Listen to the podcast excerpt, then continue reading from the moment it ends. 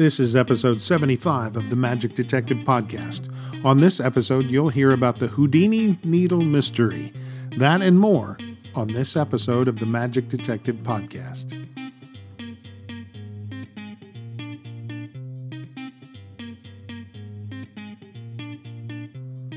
Hello and welcome to the Magic Detective Podcast, your podcast home for magic history. I'm your host, Dean Carnegie. I am the Magic Detective and this is episode 75.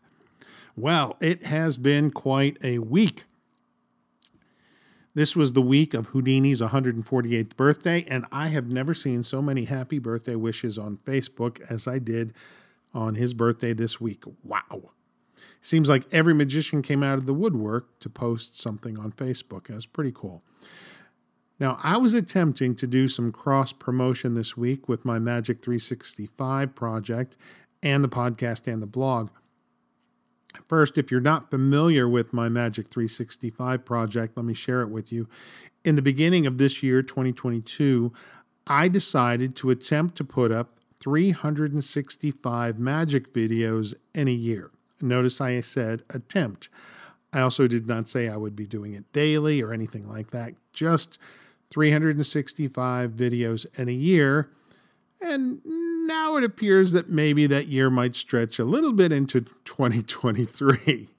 But I, have I've got almost 50 videos up already. Uh, they're short videos, magic videos, trick demonstrations. Some are longer routines, but most are short clips of effects. Uh, where can you find them? Everywhere. I have them posted on YouTube, Facebook, Instagram, LinkedIn, Tumblr, Twitter, and a few other places as well. If you type in hashtag Magic365 uh, into Google or Bing, you should be able to find some of the videos somewhere. Now, on Tuesday of this week, I posted a video called The Trick That Fooled Houdini which was a demonstration of the trick that Dai Vernon showed Houdini in Chicago back in the 1920s. And I followed the trick with a little bit of history. Then Wednesday, I was down sick with a sinus headache, so I, there was no video on Wednesday. Thursday, Houdini's actual birthday, I showed an escape from some Hamburg 8 handcuffs and then showed a little bit of history on the cuffs, along with a photo of me in Harry Houdini's own personal set of Hamburg 8 cuffs, courtesy of John Hinson. Also on Thursday, I did a second video on Houdini's vanishing elephant, kind of. I used an old, uh, an old silk cabbie to demonstrate what it was like to see Houdini's vanishing elephant, and I think it turned out really nicely. Um, but because the video got fewer views because it was later in the day, I held off on posting anything on Friday, letting the vanishing elephant video catch more views. Now, all along, I had planned to do a podcast episode, but this is where things got kind of weird. First, I had this brilliant idea of doing a piece on Martin Beck and Houdini, because there has been some talk over the last couple years about Martin Beck not actually seeing Houdini in St. Paul at the beer garden all those years ago, but instead, instead of it being Beck, it was a scout. And I was kind of leaning that way, so I figured I'd do a podcast about it. And then imagine my surprise when I found out that I already did a podcast about that. It was episode 32. I listened to episode 32, and honestly, I was shocked. My argument, along with my references in support of the meeting, totally convinced me that indeed they did meet. It was well researched well put together. And yet, for whatever reason, I totally forgot about it. And it made me realize why so many folks enjoy the podcast because, you know, frankly, I know I do a ton of research on these things, but, you know, I'm so close to the subject matter that sometimes I don't realize how. Um, how it comes across. So here's a situation where I completely forgot about the episode and I'm hearing it fresh for the first time, and it is a revelation. So it was pretty cool. So, not to ring my own bell, but I'm ringing my own bell. I thought I was impressed by the own, my own podcast. How about that? So, my next idea for a podcast episode was going to be Dr. Samuel Hooker of the Rising Card fame. I wanted to approach it from Houdini's perspective because I know he had seen the effect along with many prominent magicians of the time. But alas, I already did that podcast too. Yeah. Uh, oh, oh, really quick. By the way, I got to do a quick commercial. The Society of American Magicians, in coordination with the Houdini Museum of Scranton, is having a big worldwide Houdini celebration via Zoom on Sunday, March 27th, today. It's a big 12 hour affair. Here's a question Will I be part of it? Nope. Apparently, somehow I completely dropped the ball in contacting them. I thought I had but it's been a very busy couple of weeks. So apparently I didn't, and now I'm left out in the cold. Or you can enjoy my podcast today. But uh, please, in either case, please join the celebration if you are able. Now it brings me to today's feature Houdini and his East Indian needle trick. This is something I wrote about on my blog, and I've found a couple more interesting bits of information to add, so now I can put it all together in one place for you to enjoy. Here is today's feature.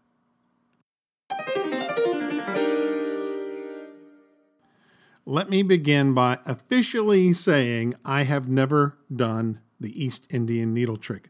I have attempted to learn it, but the idea of putting needles in my mouth is so frightening to me I, I just can't get past the fear. Uh, well, the fear of losing one and swallowing it. So it's just not something I can say I've done, though I have played with it, but nothing more. So let's talk about this trick. Where did it originate? Where did Houdini see it? Let's explore.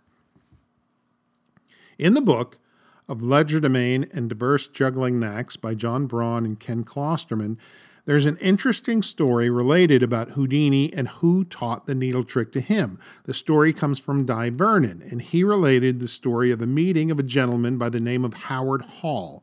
Mr. Hall was a play director and script writer and actor.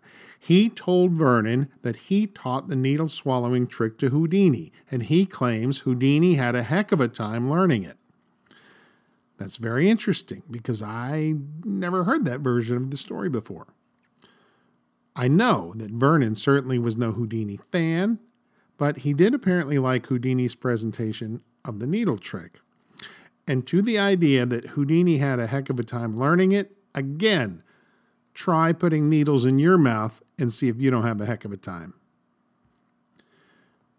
Patrick Culleton, in his book Houdini the Key, he says Houdini said the trick was dated back to a magician in London, Ramo Samee, who debuted the trick in the early 1800s. Then the trick was reintroduced to audiences in the later 19th century by Maxie the Needle King. John Mulholland, in his book Quicker Than the Eye, again mentions Ramo Samee, who he said was a Hindu magician who visited America in 1820, and that's how the trick arrived here. From the book Houdini His Life Story by Harold Kellock, we have this and this is a quote from Mrs. Houdini. When on the same stage, Houdini would swallow or seem to swallow a large spoolful of thread and a dozen packages of needles and would subsequently draw the thread out of his mouth with the needles strung on it at intervals until 200 needles, threaded needles from his mouth, were stretched on 100 feet of thread across the stage. That was also a trick and only a trick. I know how it was done. And I was with Houdini when he discovered the germ of it in an old book on magic that he picked up in a second-hand bookshop in London. No visitor from the other world departed that knowledge to him. Then later in the Kellock book, the same book I just quoted from, we have this statement Houdini had practiced this trick privately ever since he ran across a description of it in an old volume years before. According to his records, the trick was first introduced in Europe by K. Krause in 1816. Houdini first saw it in his dime museum days when he was on the same bill at the Lynn Musée Theater in Lynn, Massachusetts with Maxie, the human sewing machine.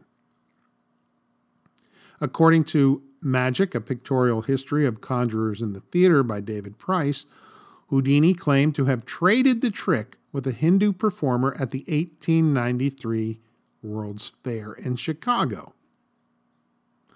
Another gentleman named Henry Gourdine from Minneapolis claimed to not only have invented the trick, but also to have taught it to Houdini. And now we have yet another account, this time from author Gary Brown in the book The Coney Island Fakir The Magical Life of Al Flosso. Apparently, Flosso was aware of Gourdine's claim of teaching the trick to Harry, but Flosso refuted the claim. Maxie the Needle King was a sideshow attraction from years ago, and when at Huber's Museum, Houdini saw the needle trick that Maxie did. After that, he had Maxie show it to him. From then on, Houdini did the needles from the mouth. That's where he got it from, according to Al Flosso. Maxie, by the way, was H.C. Maxie, and the H.C. likely stood for Harry Crossland. So who was it? Howard Hall? Henry Gourdine, an old book, a Hindu performer at the 1893 World's Fair, Maxie the Needle King? Hmm, I think I'm going with Maxie the Needle King is where Houdini first saw it and probably where he learned it. He may have found it later in some obscure book, but I'm fairly certain he got it from Maxie. Now, as to the origin, we have the Ramo Samee story, we have Henry Gourdine's claim to have invented it. Then there's this Long Tack Sam's recollection of the needles. He learned the trick in China and performed it in his vaudeville act for years until Houdini took out a U.S. copyright on the trick, and that prevented everyone in vaudeville from doing the trick. That information comes from the documentary The Magical Life of Long Tack Sam. So, which story is correct? The trick is commonly known as the East Indian needle trick, and perhaps it was Ramo Samee who gave it that title I think Jean Hugard, writing in his magazine Hugard's Magic Monthly, said it the best. The name of the actual inventor will probably remain unknown forever. Or maybe the trick came from China. Or maybe it was independently developed by several people. We will never know. There's another story I've always loved, and that one is about the young David Bamberg, who was visiting Houdini at his home in Harlem when young David Bamberg accidentally stumbled upon what he claimed was the method to the needle trick. I'd say he stumbled upon part of the method at least. Now, he told his mom about this, and his mom swore told him to swear never to do the trick. Now let's fast forward to the next part of this story. It was sometime later, Bamberg's an adult, and he's in London and he met with Will Goldston. Goldston invited him to a meeting of his magic club and even requested that Bamberg perform. He gladly accepted, but then he later realized that he had nothing of value to share, not with a group of fellow magicians who would be more than familiar with the stuff that's in his act. But then he remembered the needle trick from years before, and he remembered that he promised his mom he would never do it, but he figured, well, you know what, that was a long time ago. So he went out and he bought some needles and some thread and he practiced it and he got it down. He was very thrilled that night at Goldston's Magicians Club, until that is, until Houdini walked in the door. And Houdini spotted Bamberg immediately and went over to shake his hand. Bamberg felt like his credibility rose several notches, and then he remembered. Remembered what he had in his pocket to perform that night. Oh, no. What to do? Now, while he was busy sweating out his escape plan, a commotion started in the back of the room. Maurice Raymond, the great Raymond, was trying to enter the club, and Houdini would not allow him. An altercation came about, and it went to blows between the two men. Goldston tried to intervene and calm things down, but the intensity just grew. Eventually, Raymond stormed out. Apparently, there was bad blood between the fellow performers, and it had to do with Houdini sending assistants over to one of Raymond's shows years before. Raymond was featuring escapes, and this irritated Houdini, so he sent his assistants over to Raymond's show to put buckshot into the keyholes of the handcuffs so that once they were put on, they could not be taken off, not without sawing them off, which is what they had to do. Raymond later found out about it, and he found out that Houdini was behind it, and he was determined to one day get even. Anyway, all this commotion at the Magicians Club was such that everyone forgot about Bamberg's upcoming demonstration, and he was off the hook. That story comes from the wonderful book Illusion Show by David Bamberg. Now, this next article is from the San Francisco Call newspaper June 25th, 1899. The headline reads Weirdest Trick of Chewing Needles. Here's a trick that will outrival the most fantastic illusion ever created by the wonderful jugglers of mystical India. Put a handful of needles in your mouth, masticate them thoroughly, swallow them carefully, then take a long piece of sewing thread, swallow it judiciously until only a tiny bit of one end remains in the mouth. Wait a few minutes and look wise, then catch the end of the thread with the thumb and finger, and drawing it slowly forth, find all of the needles unbroken and neatly threaded. That seems easy, doesn't it? Of course, you mustn't mind a needle going astray in your system once in a while and floating gradually around to play Cupid's arrow in your heart. Houdini, the wonder, who's been setting the police agog by his remarkable handcuff escapes and a few other hair raisers, has performed this trick for a private committee of seekers into the mysterious.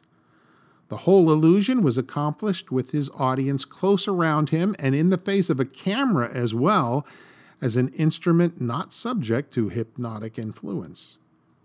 The materials were simple and furnished entirely by the audience, and the trick was done with the hands kept on a level with the shoulders and away from the body, thus precluding any palming or getting rid of the needles in the clothes. Houdini takes from the audience any number of needles they see fit, places them in his mouth, and proceeds to crunch them. You can hear the steel crush and snap under his iron teeth. A light is held close to his face in order to see that there's nothing there. He opens his mouth and the needles, they're gone. He's then given a long piece of white linen thread, peculiarly knotted, specially by some of the committee members for future identification. One end of this he places in his mouth and begins swallowing. This operation is continued until only the smallest particle of an end is visible in his throat. Then, with open mouth and in the glare of the bright light, he catches the end of the thread and slowly draws it forth. Not only the same knotted thread, but on this thread are strung the identical number and kind of needles given to him by his judges. Of course, it's a mere trick, so says Houdini, but how does he do it? It's claimed by some who profess to know that by filling the stomach with breadstuffs, needles may actually and safely be eaten. And after the trick is over, a little drink of ipecac does the rest. But if Houdini does really swallow the needles, how does he manage to palm a reserve supply, to say nothing of duplicating a marked string and further bringing up the string with the needles all neatly threaded? That is a remarkable article. Next, we have the famous story by Julius Marx, who's better known as Groucho. Listen close. There were times when I used to wear a mustache, and there were times when I didn't. I got tired of wearing it, and I'd take it off, because if I didn't have a mustache on, people didn't bother me in the street. Then one night I went to the Winter Garden, and Houdini was there, and I was sans mustache. That means without. Gotta watch yourself at the Winter Garden. Anyway, I'm sitting in the second row, and Houdini is now doing a trick. He would take some needles, and he would put them in his mouth and a spool of thread, and then he would thread the needles. So he asks for a volunteer out of the audience, and who do you think went up on stage?